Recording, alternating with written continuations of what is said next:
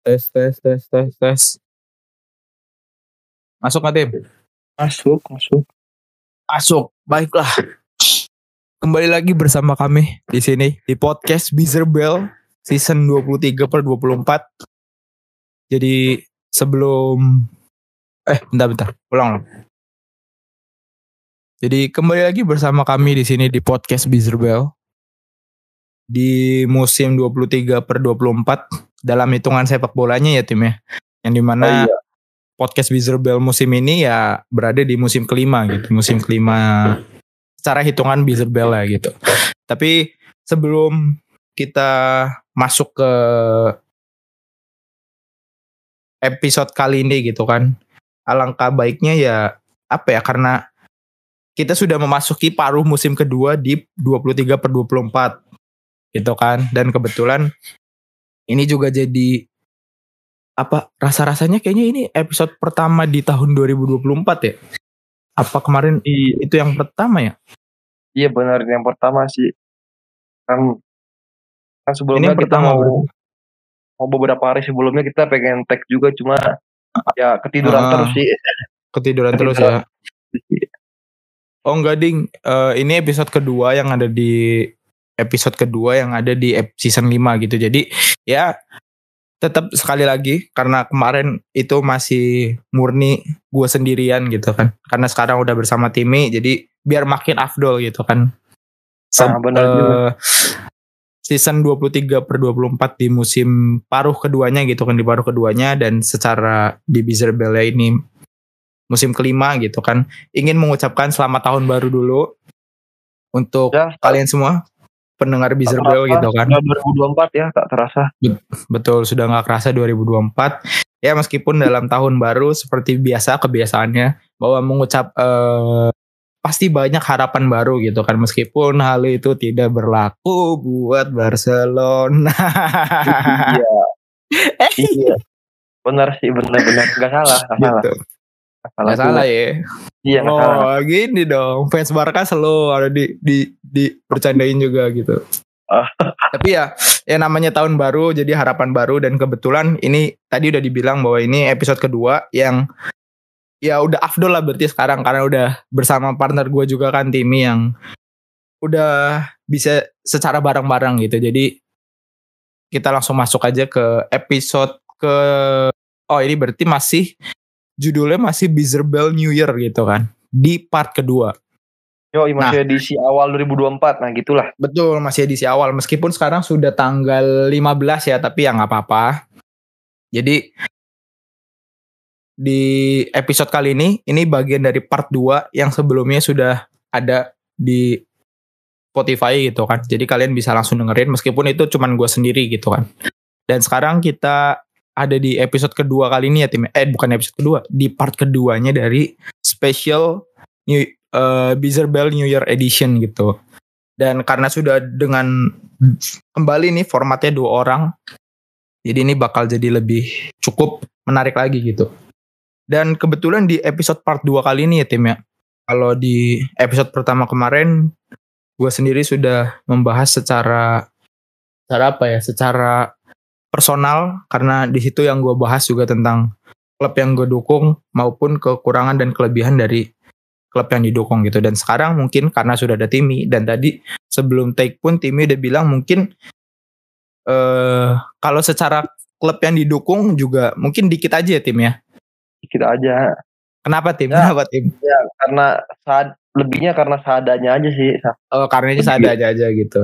Ya, Dan di part kedua ini juga karena Timi cuma membahas sedikit doang tentang klub yang dia dukung. eh, jadi mungkin Timi sih bilang tadi kalau part kedua kali ini kita mungkin akan lebih ngebahas secara keligaannya gitu. Jadi mungkin biasanya kan kita bahas match per match yang di mana kalau match per match itu kan dominan dari satu klub eh, head to head sama satu klub. Nah kalau ini mungkin lebih ke persaingan liganya ya timnya berarti yang ada di part kedua kali ini gitu. Betul gak? iya benar. Betul. Jadi ya mungkin itu episode yang ada di topik eh episode eh, topik yang ada di part 2 special edition Bizer Bell New Year gitu. Nah, sebelum kita masuk ke sana, masih seperti biasa format dengan dua orang ya tim ya. Bizer Bell masih diisi dengan dua orang. yang di mana satunya masih merayakan kemenangan, yang satunya harus merayakan kesedihan. Iya tuh benar. Tapi setidaknya tidak kecewa karena emang pesimis nah gitu lah setidaknya. Aduh, aduh, aduh, aduh, berat, berat, berat. Oke, sebelum jadi sebelum masuk ke sana kita mungkin pemanasan terlebih dahulu lah ya seperti biasa. Sebelum oh, iya. kita masuk ke topik utama kita lakukan pemanasan terlebih dahulu gitu. Yang di mana pemanasan terlebih dahulu ini mungkin mulai dari gua aja dulu kali ya tim. Oke. Okay. Pemanasan dari gua. Yang pertama mungkin ini kebetulan kan karena kita udah awal tahun juga di mana Januari itu musim-musimnya transfer ya kan. Gitu. Dan kebetulan di musim transfer ini sudah seperti biasa ya berita Mbappe lagi-lagi kembali mencuat ketiga kalinya gitu. Dan berita ini berita ini hat trick gitu yang hat trick bahwa beritanya bukan pialanya gitu kan. Itulah hebatnya Mbappe. Ya meskipun menurut gua eh, statement ini lebih apa ya yang pengen gue sorot ya udah nggak apa-apa. Emang kayaknya lebih bagusnya sih nggak perlu lah Mbappe dibawa-bawa lagi ke Madrid gitu. Mengingat masih dengan statement yang dulu bahwa mungkin kalau Mbappe datang ya harus ada ego yang bisa menahan ego Mbappe. Terus juga ini orang juga masih udah dua kali lah ya. Dan rasa-rasanya setelah kejadian dua kali sih biasanya sih apa yang uh, Perez tuh udah udah nggak mau lagi lah gitu tuh. Cuman ya kebetulan karena tadi pagi juga Madrid baru merayakan kemenangan Super Copanya juga yang membuat Perez ditanya sama Fabrizio Romano tuh untuk mengatakan tidak membahas itu untuk sekarang gitu. Dan ya untuk fans Emang Madrid sih gitu sih. Emang harusnya gitu, gitu ya, fokus aja sama kemenangannya gitu kan ditambah tadi pagi kemenangan Madrid itu sendiri pun Patrick ada peran peran besar dari seorang Vinicius Junior kan. Jadi ya, ya biasa. Ya gitu. Jadi ya untuk sekarang ya ya udah menikmati aja dulu. Ya baik lagi intinya tentang berita Mbappe lagi nih. Gue masih dengan statement yang sama dengan musim-musim eh di episode-episode yang sebelumnya bahwa ya kalau Mbappe mau datang ke Madrid ya udah nggak datang juga nggak apa-apa gitu. Karena menurut gua ya Madrid sudah punya Rodrigo sih yang sebenarnya Rodrigo tuh cuman kurangnya dia menolak aja ditaruh di tengah gitu. Tapi ya a, a whole team secara full timnya Madrid ya emang udah lebih mampu aja buat tanpa Mbappe pun gitu. Jadi ya mungkin itu aja dulu gitu dari berita gue yang lagi-lagi berseliweran seliweran gitu kan. Ya meskipun fans Madrid di luar sana kayaknya sih masih ada berharap Mbappe datang ya. Tapi kalau gue dari gue sendiri ya terserah mau datang enggak. Eh mau datang datang mau enggak pun enggak gitu. Nggak ngaruh sih buat gue gitu. Ya ya ya sedikit tambahannya ya agak melenceng sih ya akhirnya Vinicius Patrick. Dan itu lebih hebatnya kurang Betul. dari 45 menit dan akhirnya dia bisa melakukan apa yang Cristiano Ronaldo tidak lakukan yaitu hat trick ke gawang Barca sih. Emang sama sekali nggak pernah. Iya kalau Cristiano Christian. Ronaldo belum belum kalau oh. belum kalau Vinicius sudah tuh. Iya, iya, Bisa bisa melewati ini melewati pencapaian idola Terbesar, ya? gitu loh. Betul. Gak Apalagi tadi malam. Tadi malam sempat sempatnya lagi sih yuk. Oh iya setelah iya. gol yang di crossing sama siapa itu tadi ya? Aduh, gue lupa. Oh, itu terupas dari Jude Bellingham itu mah, terupas. Oh iya, terupasnya Jude Bellingham gitu, goks, goks. Ya, itu dulu paling tapi itu dulu aja. Kalau berita pertama dari gue. Oke, kalau dari gue itu apa Jadon Sancho tidak ada masalah ketidakdisiplinan atau indisipliner. Betul. Sedangkan sedangkan itu adalah Sedangkan itu pernyataan dari owner Dortmund Hans Joachim Watzke dan dia juga mengatakan tidak tahu siapa yang ciptakan cerita itu. Ah. Kalau udah ownernya, kalau ownernya udah bersuara berarti emang pihak yang nggak beres berarti kalau udah ownernya yang bersuara. Betul. Apalagi kan ownernya ini juga termasuk yang tenang banget sama Jadon Sancho kan ya. Ya benar sih ya benar itu. Ya entah itu secara subjektif maupun objektif ya kalau misalkan emang pemilik Dortmund sudah mengatakan seperti itu ya berarti di sini yang bermasalah bukan ke Sancho-nya tapi ke itu si Pak Botak itu yang bermasalah berarti gitu. Ah, ya, Apa tanggapan lu tim? Tanggapan lu tentang ini? Ya, kasus ini? Ya mungkin itu yang dibilang CEO-nya benar juga sih. Ya kita kita lihat aja ke depannya. Kalau dia perform di Dortmund terus berarti ya emang bukan Sancho yang bermasalah. Atau enggak mungkin kalau ali orang lain nganggap alibinya alibinya emang Sancho levelnya Bundesliga bukan Premier. Lah itu alibi lainnya. Nah itu ah. nggak ah. nggak benar juga lah kalau begitu. Apa mungkin emang si pelatih jago ini yang nggak mampu untuk menggunakan Sancho gitu mungkin ya nah karena ya itu nggak nggak ngerti juga sih itu mah karena ya menurut gue kocak juga ya selevel Sancho dibandingin sama Anthony yang cuma bisa gang gangsing tantrum gitu. Ha, kalau misalkan secara harga kan Anthony jelas lebih mahal kan. 100 tuh kalau nggak salah. Gitu. Sedangkan Sancho cuman 8 eh nggak cuman sih 80 sama 9 atau 90 ya. Hmm, kalau nggak salah. Gitu. Dan ya sayangnya sayangnya sih karena di Dort meskipun kemarin ketika bermain langsung bersama Dortmund dan dia kembali dengan Dortmund itu langsung ngasih satu assist kalau nggak salah itu juga. Tapi ya di sini kan Dortmund itu cuma meminjam ya. Lagi-lagi kalau iya, misalkan cuma pinjam nanti, bulan ya. Iya cuma sampai akhir musim dia harus balik ke MU lagi ya rasa-rasanya sih kayak ya emang ini pelatihnya aja sok jago dan sok pinter aja. Jatuhnya udah bener yang kayak episode pernah kita bilang ya timnya ini pelatih jatuhnya udah kayak songong aja gitu nyebelin aja. Sok jago gitu.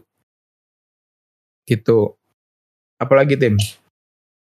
Ya terakhir ini siapa? Oh bentar tim. Sebelum lanjut ke berita selanjutnya ya semoga dengan ini gue berharap Sancho bisa on perform lagi lah gitu ya, ya itu aja. ya, gue. Setuju, setuju. lanjut. Ya terakhir.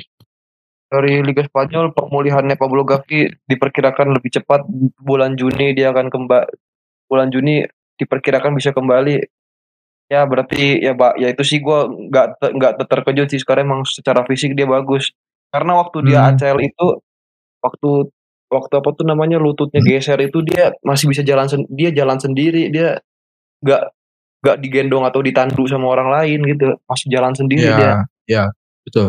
Ya wajar sih akhirnya ya akhirnya pada akhirnya dia harus harus digendong juga sih ujung-ujungnya. Iyalah karena semandiri mandirinya juga tetap aja perlu bantuan kan. Iya. Nah, itu ya, sih bukan sih karena emang pola hidupnya yang bagus sih dia dari pola hidupnya aja sih. Diserta ya, mungkin didukung umur sih tim. Karena masih muda regenerasinya juga masih bagus. Oh tuh benar ya ya gitu dan, sih. dan apa tuh lanjutannya jika bulan Juni dia benar-benar pulih Federasi Sepak Bola Spanyol tidak uh, apa tuh uh, tidak akan mem memanggilnya untuk Euro Euro tahun ini ya ya itu juga bagus sih emang harusnya gitu sih jadi dia harus Biar... 100% jadi dia harus 100% kondisinya waktu udah friendly match gitu. Oh, ya bagus uh, tuh. Berarti maksudnya ditujukan biar pemulihannya benar-benar bisa balik lagi nanti pas awal musim yang baru berarti ya. Oh, benar. Biar ini juga apa soalnya kan kalau langsung Euro kan pasti tensi permainan tinggi kan ya pasti ya? Iya betul. Bebannya pun ya. pasti gede juga. Agak oh. masih beresiko tinggi lah itu pasti.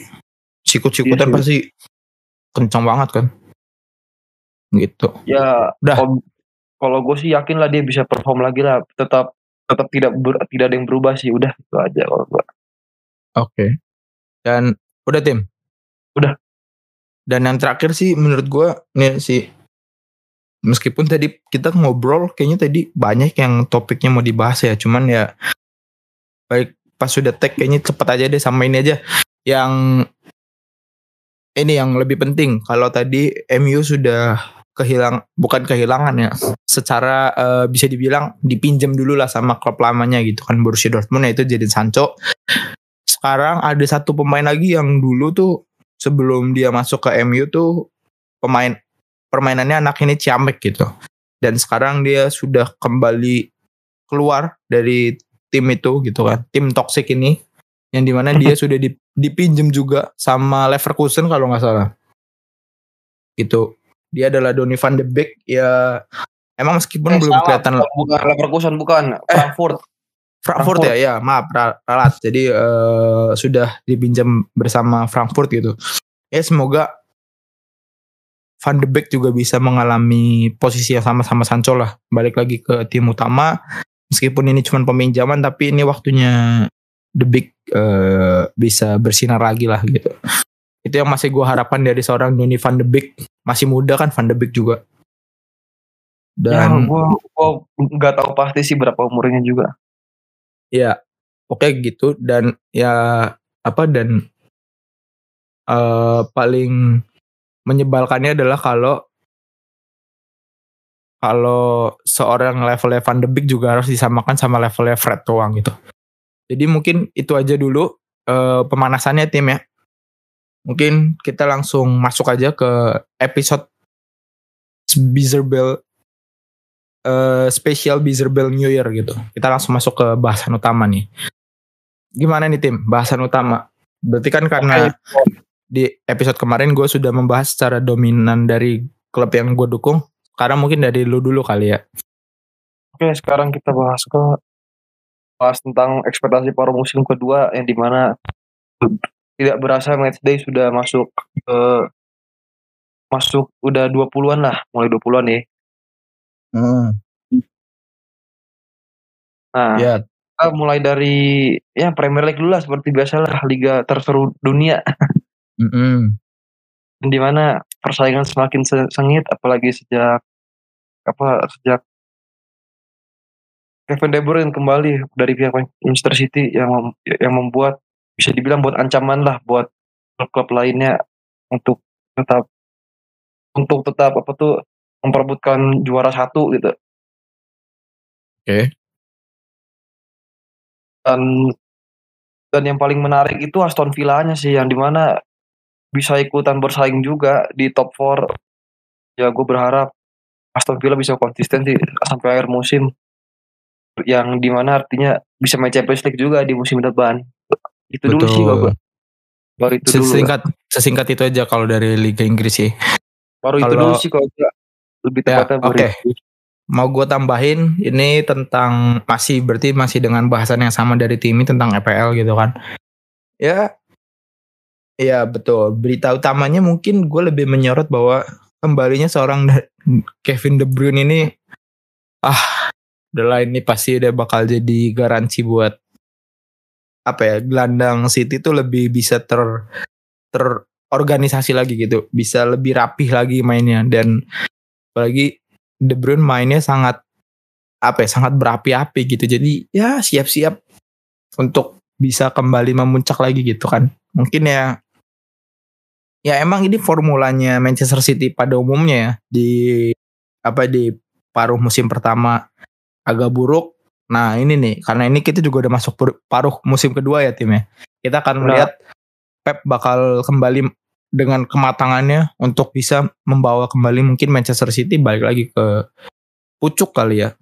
Karena ini ya salah sih kita berharap sama Arsenal sama Tottenham gitu meskipun menurut gua di sini yang lebih menurut gua ya lebih layak untuk ditonton tuh sebenarnya Tottenham gitu karena ini benar-benar permainannya menarik banget di musim ini gitu kenapa lagi tanpa Harry Kane terus di transfer musim ini juga dia sudah kedatangan Timo Werner gitu kan oh iya Jadi Werner ya, ya. Hmm. Oh, Werner iya, oh, iya. gitu dan kita juga nggak mungkin berharap kepada kita nggak mungkin berharap sama klub kayak Manchester United maupun Chelsea gitu kan. Susah, susah, susah. Jadi ya. Tunggu, tunggu. Apa tuh? Tadi lu bilang apa tuh Tottenham, apa tuh berharap sama Tottenham. Jadi lu sempat berharap Tottenham enggak, enggak. tetap bukan, bukan. satu. Bukan, maksudnya kalau Tottenham secara permainan gue bukan mendukung Tottenham tapi Tottenham lebih layak diharapkan oh. bisa masuk sih ke empat besar ini gitu tuh. Oh, iya, Karena iya. mengingat di 10 pertandingan pertama kan Tottenham benar-benar ciamik banget tuh sebelum masuk ke tiga tiga beruntun kekalahan itu gitu. Hmm. Dan sekarang ya benar sih sampai saat ini kan uh, meskipun Tottenham sudah main 21 permainan Arsenal belum ya, tapi ya Arsenal kayaknya udah biasa lah kalau kayak gitu. Gitu. Nah, kalau yang Arsenal sih, ya sih gue nggak ngerti permasalahannya apa. Kalau musim lalu oke okay lah. Case-nya karena emang case-nya emang salibanya salibanya nggak hadir jadi agak ribet juga lini belakangnya. Uh. Kalau yang gue nggak ngerti masalahnya apa. Iya. Bingung jadi lah Arsenal, sama Arsenal. Jadi, ya, jadi untuk Arsenal mungkin kembali ke habitatnya peringkat 4 seperti hobinya di era Arsene Wenger gitu. Ya, ya gitu sih. Mungkin un untuk EPL ya segitu aja sih. Jadi kalau buat gue juga nggak terlalu banyak karena klub yang gue dukung ya masih terpaut di situ-situ aja. Nggak tetap tetap masih dengan ekspektasi gue juga kalau Chelsea ya nggak nggak bagaimana bagaimana banget sih. Itu tim. Oke. Okay. terus apalagi nih ada yang mau lo tambahin lagi dari ekspektasi di paruh oh, musim iya. kedua? Terakhir sih ya gue terpukul sama prediksi gue kalau Chelsea bisa kayak Europa League seasonnya sih. Oke masih kita tunggu berarti ya? Iya. Oke. Terus apa lagi nih prediksi dari FPL di paruh musim kedua Salah ya. tuh cedera atau salah? Enggak, salah tuh nanti ini diberangkatkan buat main Afcon. Oh iya, Afcon ya. Ya ya. Ya udah sih paling itu aja dulu. Jadi apa tuh menarik Liverpool tetap bisa perform nggak tanpa salah? Nah itu tuh permasalahannya karena karena apa ya pas yang gue lihat Liverpool tuh katanya tuh ada juga yang bilang kalau Liverpool tanpa salah tuh cuman tim biasa aja pada umumnya gitu.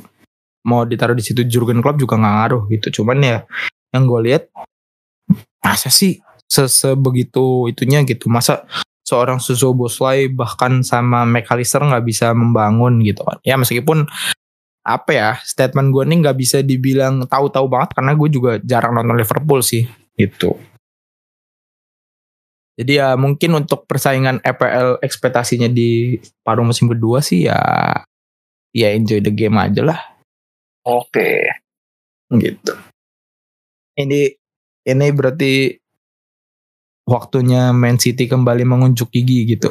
Dan yang oh di yang paling gue tunggu nih, yang paling gue tunggu di paruh musim kedua dari Liga Inggris ini adalah ketika nanti Man City bertemu dengan Aston Villa gitu kan yang di mana apa seperti biasa dengan gayanya Emiliano Martinez yang berhak kan kemarin kan di paruh musim pertama Man City dikalahkan sama Aston Villa kan.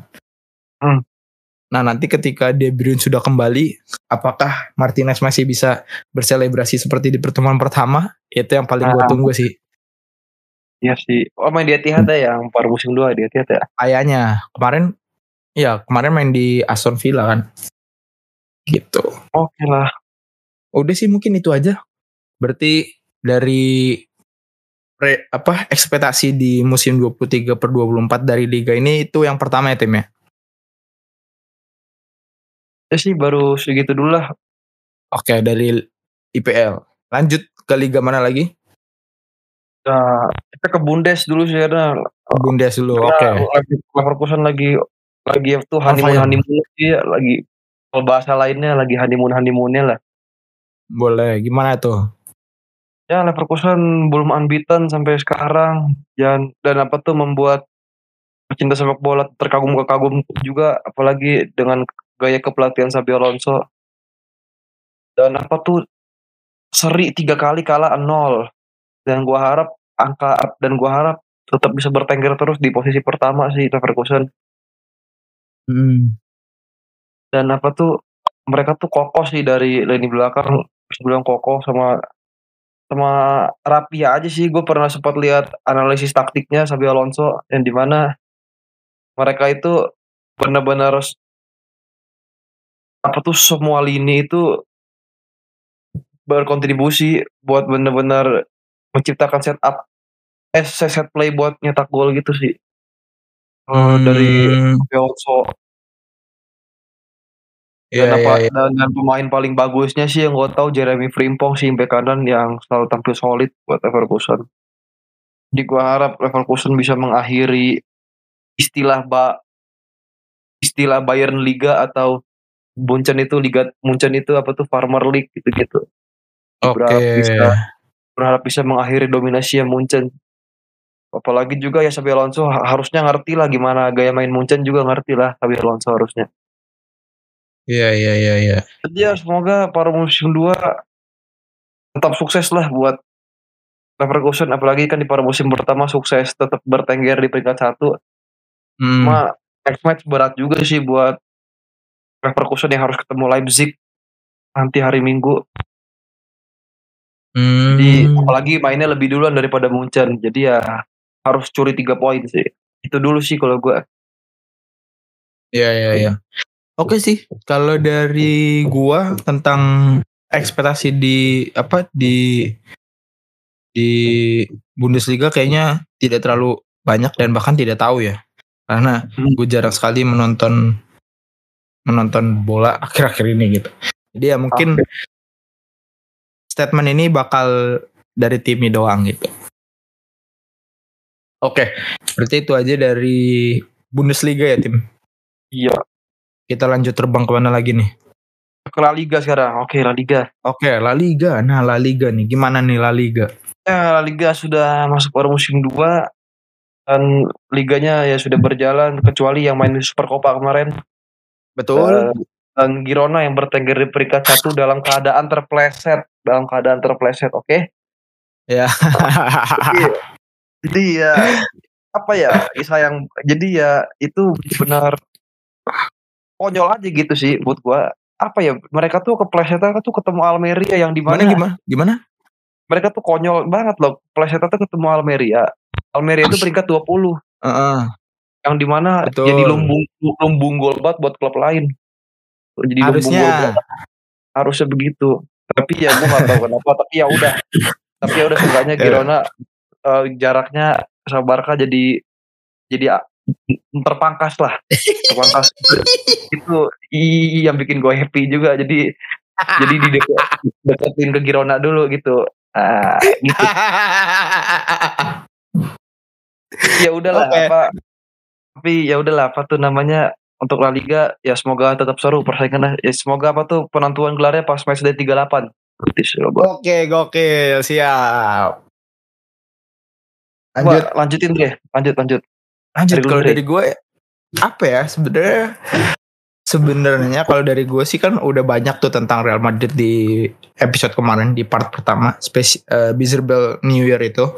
Tapi ya secara masih gue tekanin tipis saja kalau ya sebenarnya kalau Madrid sih emang udah udah apa ya udah nggak perlu banyak koreksi lagi sih tinggal yang paling penting tuh super subnya yang emang harus ditajemin lagi kayak tadi malam tadi malam di meskipun ini masih di Super Copa ya tapi kan ngelihat lawannya Barca eh kaget gua ngelihat Lunin dikasih kepercayaan. Nah gitu. Itu yang gue butuhkan dari ekspektasi awal musim kemarin gitu bahwa ayolah masa lebih memilih Kepa daripada Lunin gitu kan? Lunin sudah be- sebegitu mengabdikan dirinya kepada Real Madrid gitu. Masa nggak dikasih sih eh, ketika bertemu dengan partai-partai besar gitu kan jadi ya menurut gua eh nggak nggak perlu banyak komentar lagi sih buat Madrid. Ditambah Ancelotti pun sudah setuju jangka panjang bersama Real Madrid gitu sebagai pelatih. Sudah lengkap sudah gitu. Dan ya gue masih nggak mau berekspektasi banyak-banyak dulu. Gue apa ya dengan dengan mengharapkan Real Madrid bisa treble ya nggak usah lah kayaknya. Eh, maksudnya eh ya kita lihat aja seberjalannya gimana. Ketika yang penting sih gue sebagai fans ngelihat ketika ini ada apa ya emosi yang positif ya nikmatin aja dulu eh, emosi yang positif ya. Ketika ada kesalahan Iya, benar. di hari esok bisa diperbaiki kesalahan di kemarin biar di hari esok bisa lebih baik lagi gitu kan. Itu jadi ya sebenarnya ya kayak dan terakhir nih kalau dari Real Madrid sih bahwa kemarin di Super Copa Lunin sudah dikasih waktu gitu kan. Kalau bisa ya Lunin jangan cuma sesekali lah dikasih waktunya gitu. Kasih waktu juga di La Liga bahkan di Liga Champions Ancelotti benar-benar bisa lebih berani lagi. Begitupun juga dengan super sub dari dari Jude Bellingham yaitu Brahim Diaz yang kemarin juga ketika bertemu Atletico di Super Copa juga kan Atletico Ciamik ya iya ngasih gol Ciamik gitu. Jadi eh lah Ancelotti kasih waktunya buat kayak Lucas Vasquez gitu kan bahkan Nacho yang karena ter, karena udah terpaksa menggantikan sosok Alaba gitu kan.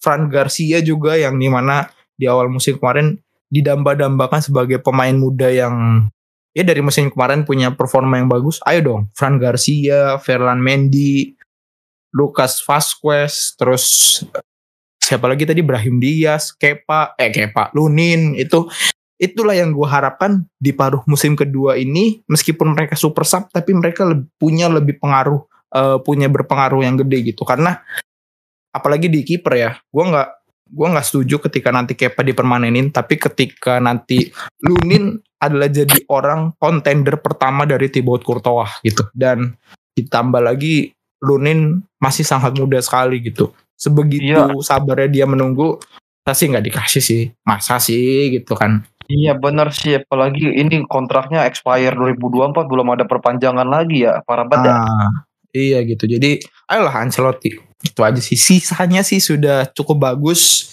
Ditambah dengan statement lu terakhir tadi sebelum masuk ke Real Madrid ya rasa rasanya iya, iya.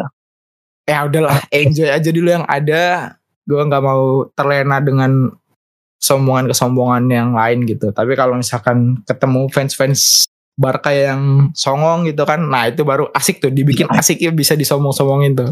Tapi kalau kalau sama lu kan enjoy aja udah gitu, iya, ngalir aja, ketawa bisa ketawa bareng kan gitu. Iya, bener-bener. Ya, tapi kalau dari tapi kalau dari La Liga Barkanya emang waktu sejak sepeninggal Dembele emang gua gak berharap La Liga sih. Iya cuma sekedar berharap ya udah perform aja yang penting dah gimana mau perform aja tuh iya sus ternyata meskipun sebegitu apa ya sebegitu sebegitu bandel ya Dembel bersama Barcelona tapi emang kayaknya ke apa Enggak ditinggal besar. Dembel tuh jadi iya kok sosok uh, kos kekosongan yang besar juga ternyata ya. Iya karena gila gila. belum seimbang juga penggantinya kayak Rapina Lamine Yamal tuh belum bisa ngimbangin Ferran Torres pun sama gitu Betul. Joe Felix pun oh. buat gua buat, buat gua Joe Felix pun belum belum better dan Dembele, belum better dia dari Dembele oh, belum. jauh dong. Beda beda. Iya. Ternyata setelah yang gue lihat emang emang emang jauh ya ternyata. Sebegitu iya. maksudnya Dembele yang begitu sombong dan begitu angkuhnya aja tapi emang bener-bener meninggalkan kekosongan yang besar gitu. Makanya sebenarnya yang pengen gue bilang juga di Barcelona salahnya terlalu percaya sama rapinya gitu. Padahal di situ ada Lamin Yamal gitu. Itu yang si Lamin Yamal juga dapat kepercayaan juga kok sebenarnya. Dapat kepercayaan. Cuma kalau Yamal kan case-nya dia tuh masih 16 tahun jadi waktu bermainnya ya ya nggak boleh kebanyakan gitu. Nggak boleh. Oh, gitu. emang gitu. Karena gini kan otot dari usia remaja tuh jangan terlalu diporsir banyak kalau untuk kompeti untuk tempo permainan setinggi itu karena resikonya gede kayak Pedri ada contoh bagusnya Pedri waktu eranya yeah. Ronald Koeman diporsir mainnya ujung-ujungnya kambuhan cederanya kambuhan hamstring hamstring mulu berulang kali. Rentan gitu. cedera berarti gitu? Uh -uh, jadi kaki kaca jangan. Oh kecuali nanti kalau kecuali kalau udah umurnya kejut Bellingham baru silakan udah bebas dah mau main sampai kapan juga serah gitu. Yang penting udah dibentuk dulu dari sekarang lah ya. Iya dibentuk dulu. Nah yeah, cuma yeah. Iya sih emang sih eh, balik ke Dembele lagi yang Dembele sih oke ninggalin Barca emang tetap bapuk sih dia di PSG juga tapi ya, impactnya besar oke. Emang sih di Barca dia finishing jelek tapi dia nge-create Gocekannya sih iya nge-create itu bagus sih emang gua aku ya dia paling bagus sih. Crossing crossingnya gitu kan. Oh iya apalagi kalau crossing pakai kaki kaki kanannya itu. Gila sih iya. itu tapi dan apa tapi tuh? ya ya sudahlah itu emang harus harus direlakan juga sih dia. Semoga ada gantinya lebih baik di masa depan juga. Tapi itu juga yang bisa membuat Lewandowski jadi lebih mati ya di Barcelona ya. Iya malah jadi sayang, ya. sayang sayang banget. Ya segimana ya Ferran ya. Torres ya segimana Ferran Torres is dead aja waktu ditinggal Aubameyang gitu. Oh gitu itu. juga. Hmm. Habis ah. itu juga gue happy sih Inaki Pena dapat banyak mainnya walaupun debutnya di Super Copa debutnya debut El Clasico pertamanya yang resmi di Super Copa pahit juga tapi ya udahlah Iya. Dan, dan, dan gue berharap berharap ini sih Araujo kembali perform lagi karena Araujo belakangan ini lagi turun juga. Turun. Ya sih, ya emang gua nggak terkejut sih sama penurunan performa para pemain, terutama di lini belakang nggak terkejut juga sih gua. Oke. Dan ya ini Ya, di sih jujur berharap kok Copa, del Rey aja, kalau Champions League ya ter- terserah mau gimana kalau Champions League. Hmm. Copa del Rey sih berharap ya. Udah itu aja, aja sih.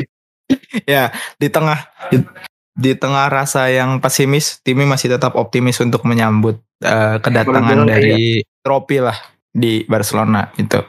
Ya udah berapa tahun CDR sih? Ya udah enam tahun lah belum dapat lagi. Ya, tapi Ah. intinya ta- kayaknya kalau di La Liga kita agak fokus kepada klub masing-masing ya. Ya, Real Tapi- Madrid aja sabar nunggu CDR lama-lama masa Barca enggak. Ah, itu aja. Oke. Sabar banget ya. Ya, ya, ya. Oh. Jadi kalau secara keseluruhan La Li- liganya sih ya, kalau dari gua ya, ya, gue lebih berharap Barcelona bisa lebih belajar lagi lah, ayo dong gitu. Meskipun emang agak mundur ke statement yang tadi bahwa ternyata Rafinya itu belum sampai levelnya sama Dembele jauh- masih jauh banget. Emang emang ini bener eh, pemain Brazil yang gak ada Brazil Brazilnya nih gitu kan. Iya. Ya udahlah kalau secara level liga sih gokil sih kalau Girona bisa meskipun mm, nggak tahu ya ini eh, sepenglihatan depan ya entah nanti Madrid ataupun Girona yang berhasil juara liga liga La Liga gitu kan tapi ini termasuk gokil lah bisa menggeser Atletico gitu kan ya semoga Barcelona bisa juga ngejauhin Atletico dari empat besar gitu kan karena katanya kalau misalkan nanti Girona menang ini bakal jadi Leicester part 2 ya versi Liga Spanyol ya Benar. Gitu. Benar sih, apalagi Girona dilihat mainnya enak juga sih sempat sempat nonton dikit sih gue Girona emang apa tuh namanya rapih banget mainnya mereka tuh main tuh bener-bener apa ya terorganisir gitu sih Girona. bener adalah pola permainannya ada serangannya Hmm. juga ada gitu nggak sebapuk kayak Chelsea ya yang katanya didamba-dambakan itu ya Ya, Oke. dari mungkin kalau yang itu mah kasarnya kadang ngarapin gol jatuh dari langit bener gak bener apa enggak?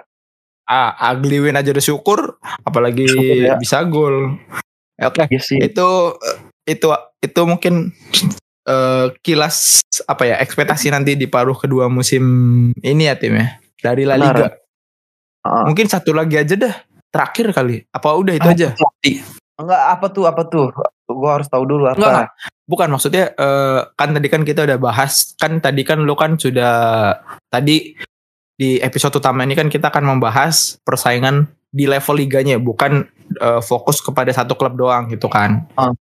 ekspektasinya dan tadi lu kan udah ada liga apa aja yang pertama ya ada EPL dulu Bundesliga sama terakhir nih La Liga gitu Oh. ini masih ada yang mau lu bahas lagi nggak dari persaingan liga gitu Oh iya terakhir Apa? oh iya Udah. Sih terakhir. Sih Ah, udah last. Ini terakhir aja.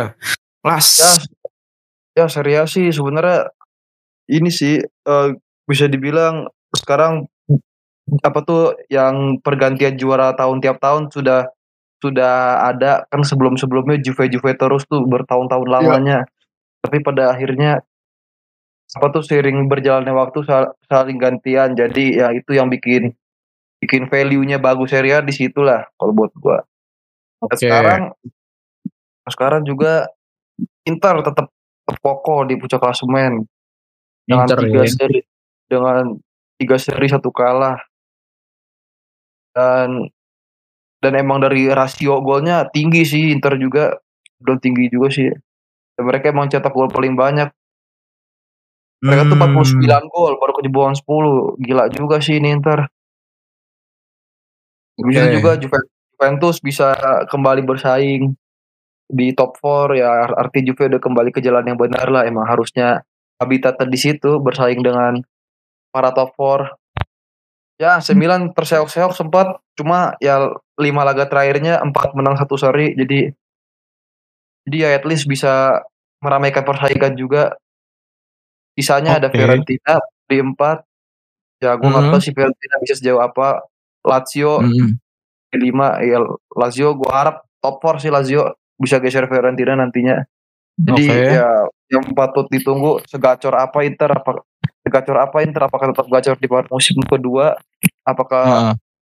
apakah slip sama Juventus jadi Oke. ya jadi ya semoga tetap seru persaingannya yang ya, dan yang pasti juaranya ya Janit itu aja ke depannya Ya, gitu sih. oke. Udah berarti ya.